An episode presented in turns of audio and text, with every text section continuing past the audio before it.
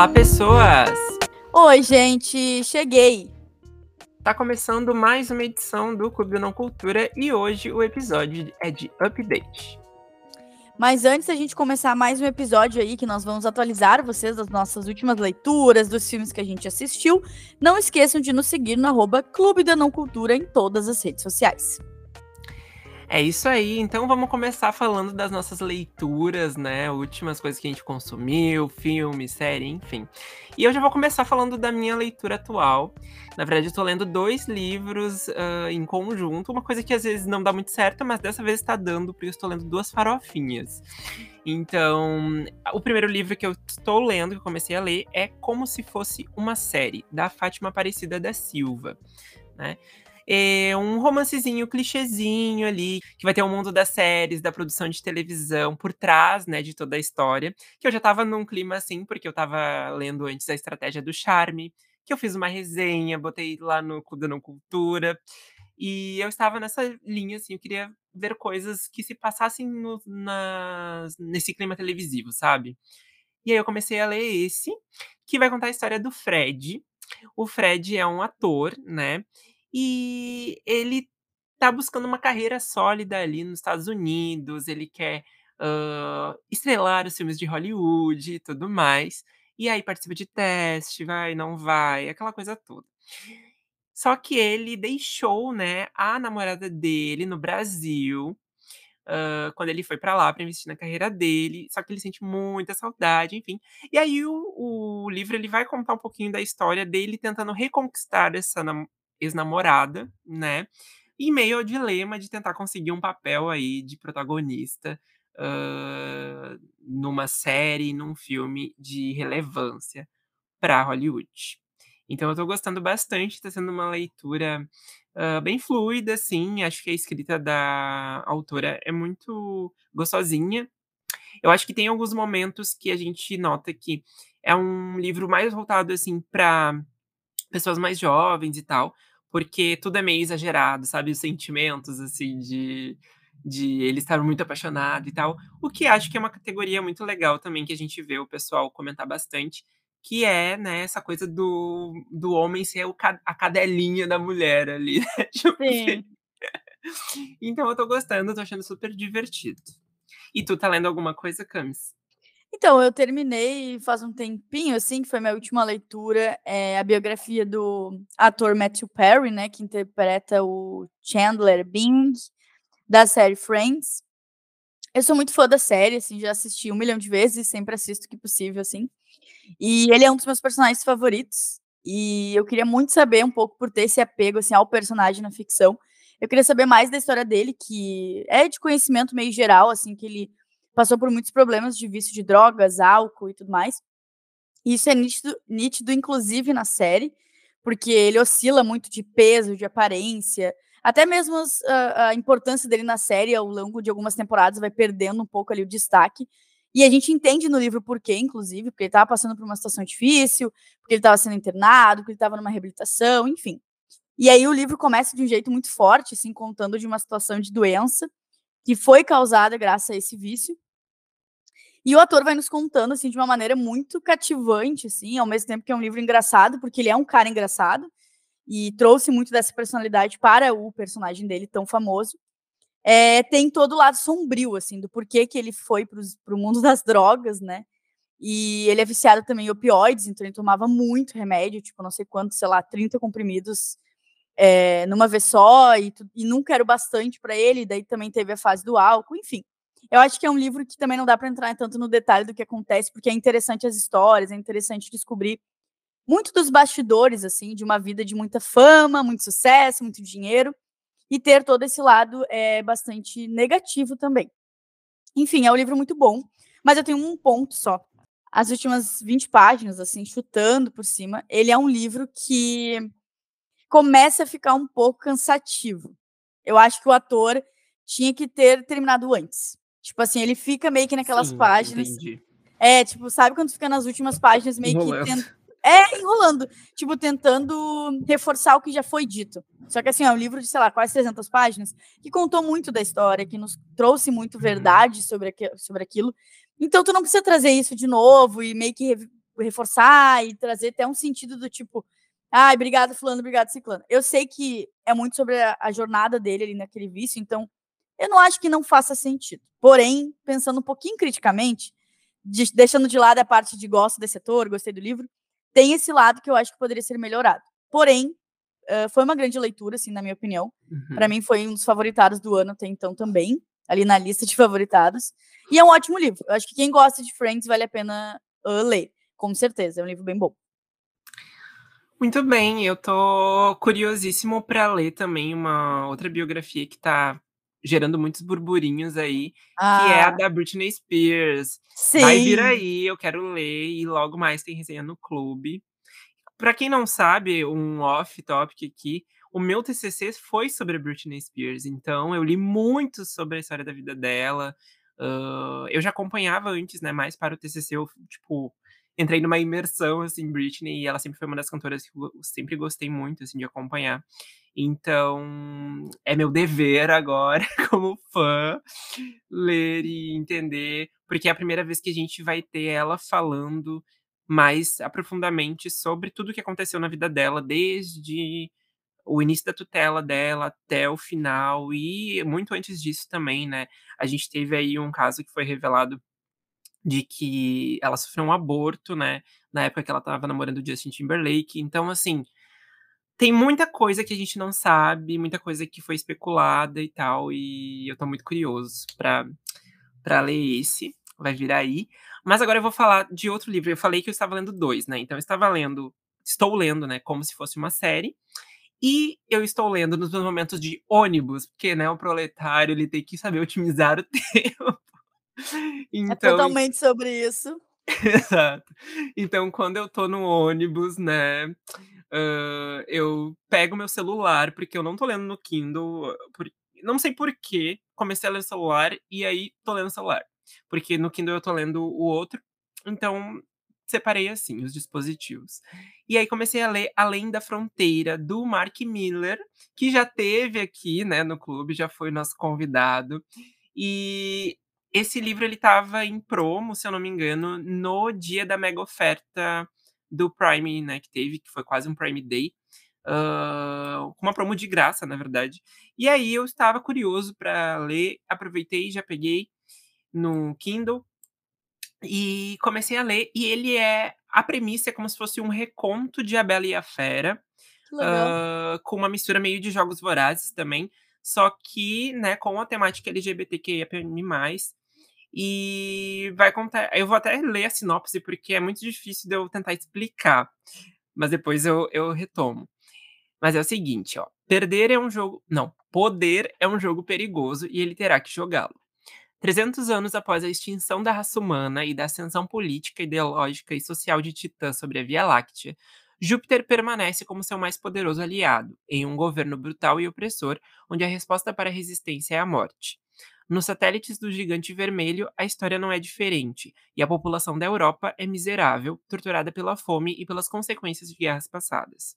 Bellamy é um jovem caçador lunar que tenta sustentar os três irmãos mais novos após a trágica morte do pai e o abandono da mãe. No entanto, tudo pode piorar. Preenchido somente pelo ódio que semeia pelos jupiterianos, o europeu logo se vê diante dos responsáveis pelos horrores que assombram seus pesadelos, os Dayton, ditadores de Júpiter. Sem a fronteira entre opressores e oprimidos, Bellamy terá que dar tudo de si para sobreviver em um jogo político de ações e reações, amor e medo, fúria e sangue. E isso inclui seu coração. Oh. então, esse é o primeiro livro da série Além da Fronteira, que conta com três, né? Além da Fronteira, Além da Escuridão e Além das Chamas. Um, eu tô gostando bastante da leitura, eu tô achando também uma narrativa muito fluida. Eu já tinha gostado bastante do, da escrita do Mark quando eu li Dangerous, né?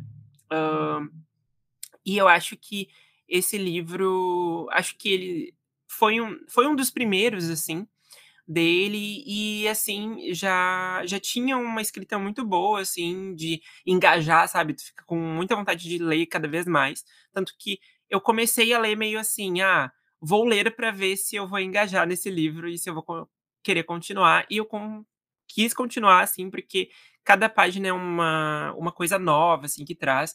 E todo, tem toda essa mitologia dos planetas e tudo mais.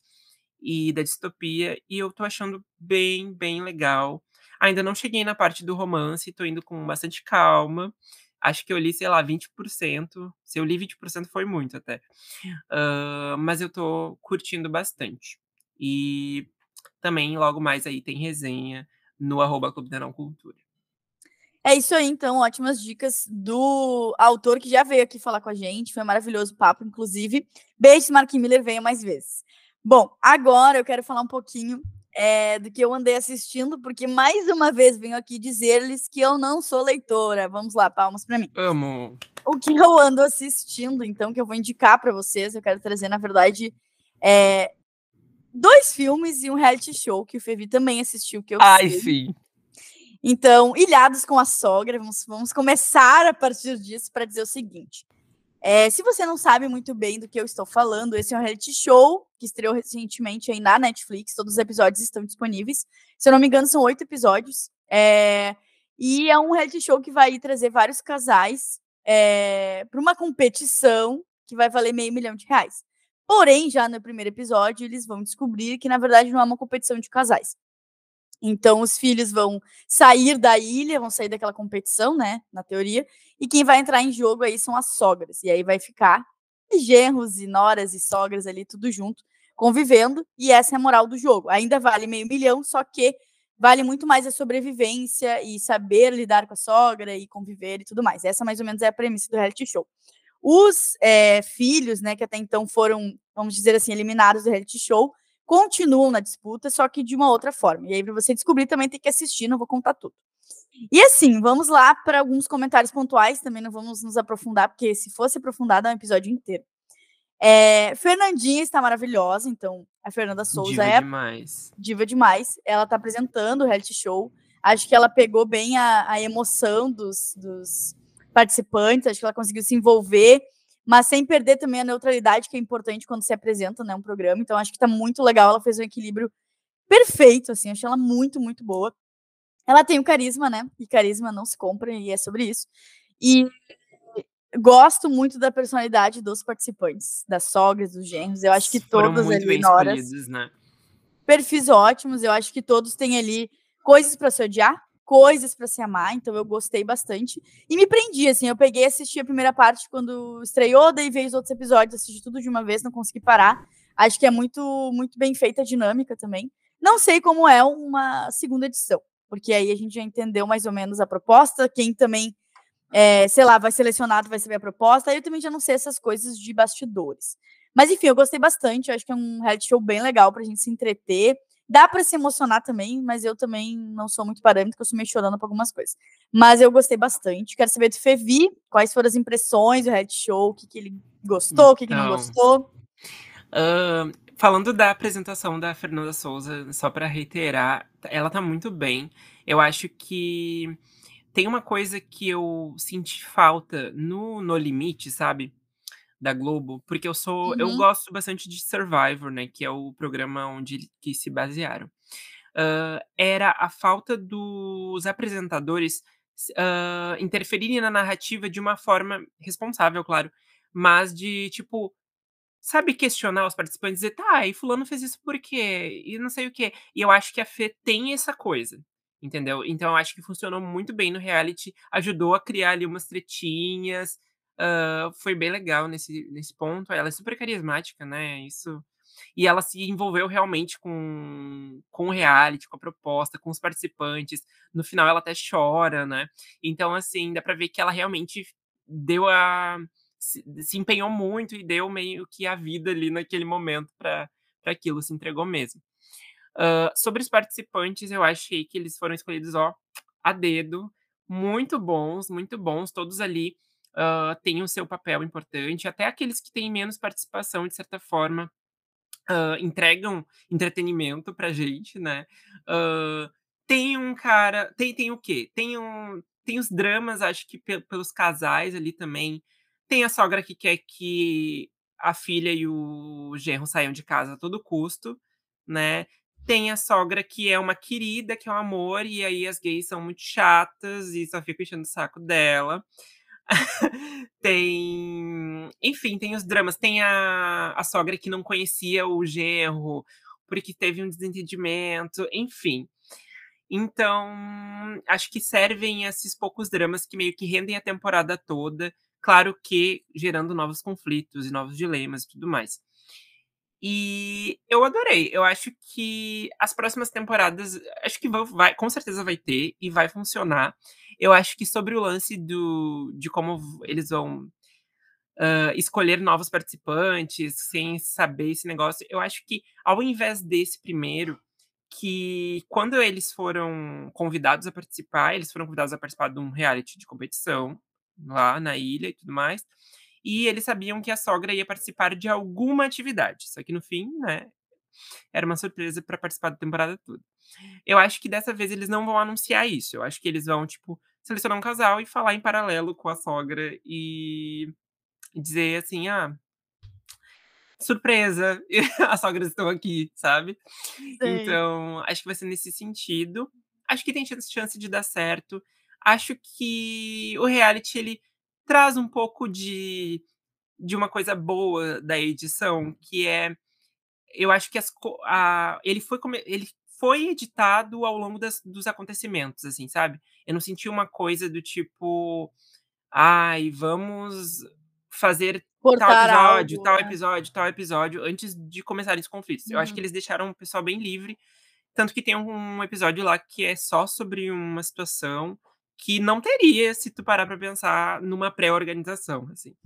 Então, acho que, que é o lance lá. Tem um casal que desiste, né? Eu não vou falar quem, nem como funciona, mas achei muito legal, gostei bastante da, da premissa e Netflix, mais uma vez, o que não servindo. tá servindo de, de séries tão boas, tá servindo de realities bons.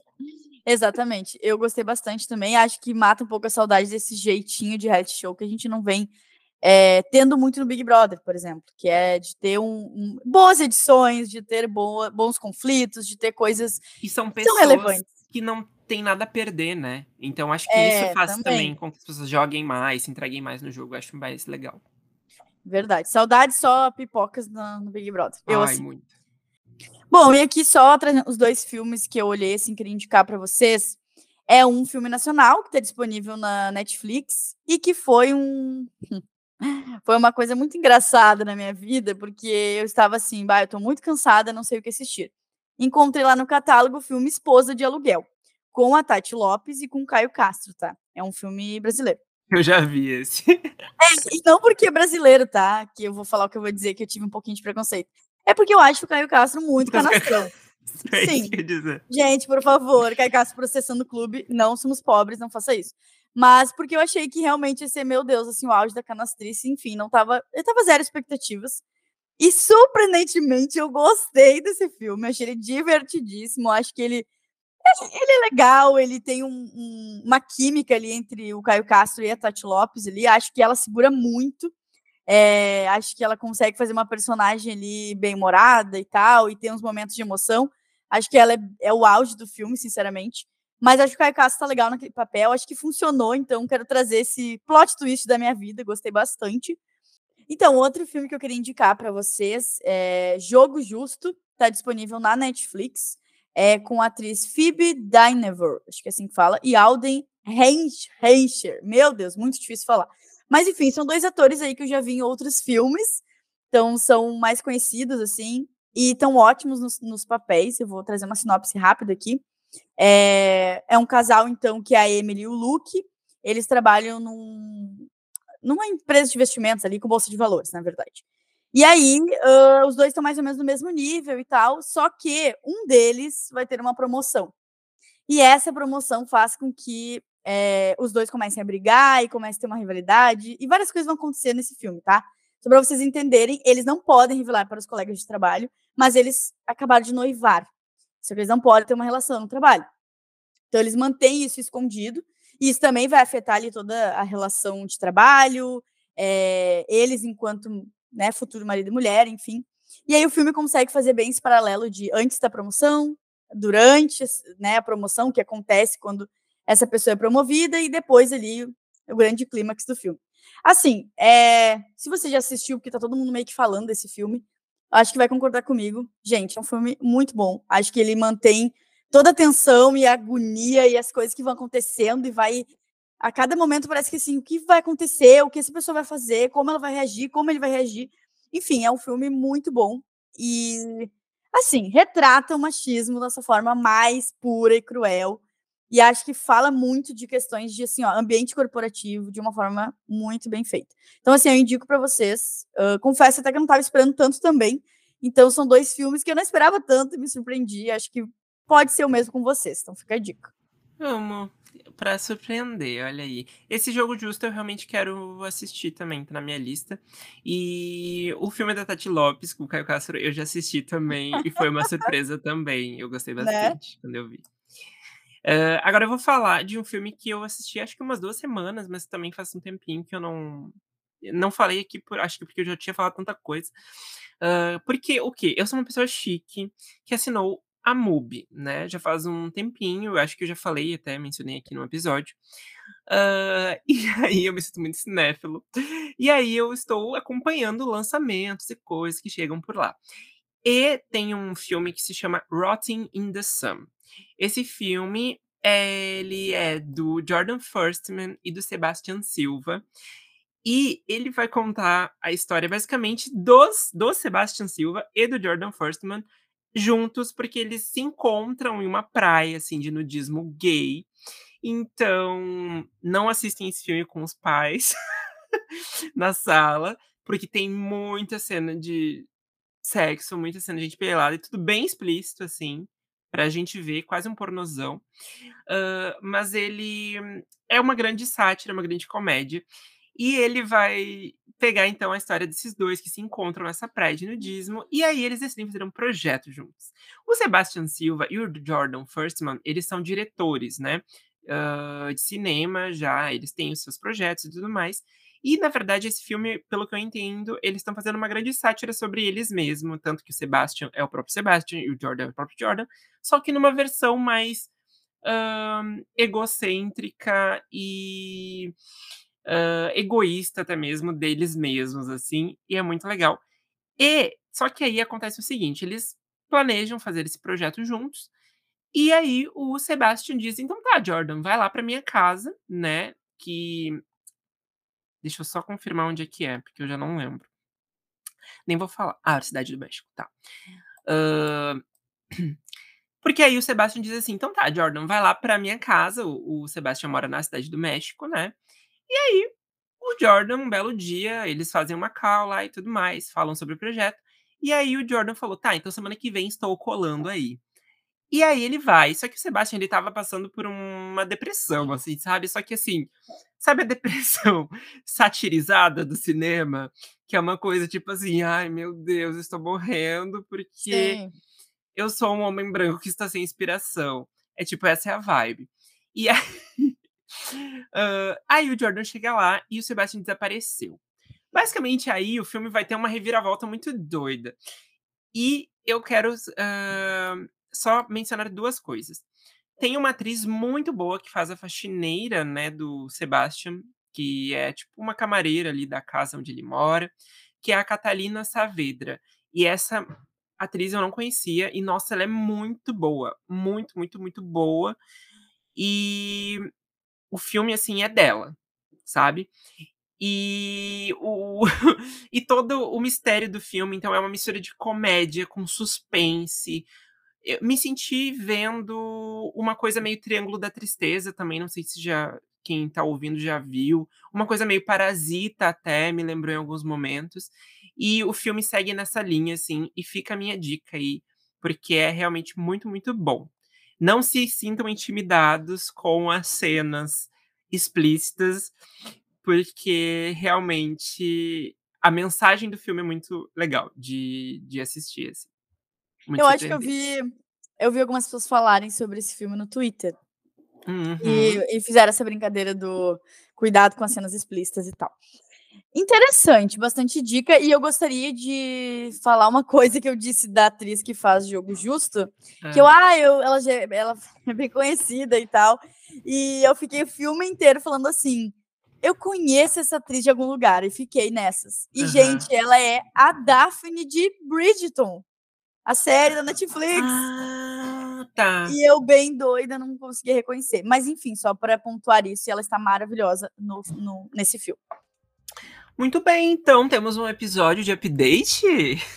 Temos mais um episódio para vocês aí concordarem, discordarem da gente, mas também anotarem as nossas dicas aí. Até para depois voltar e dizer, gente, eu as dicas. Aí é só mandar um direct para arroba Clube da Não Cultura.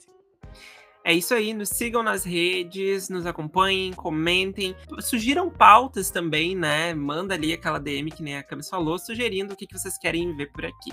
Um beijo e até semana que vem. Um beijo!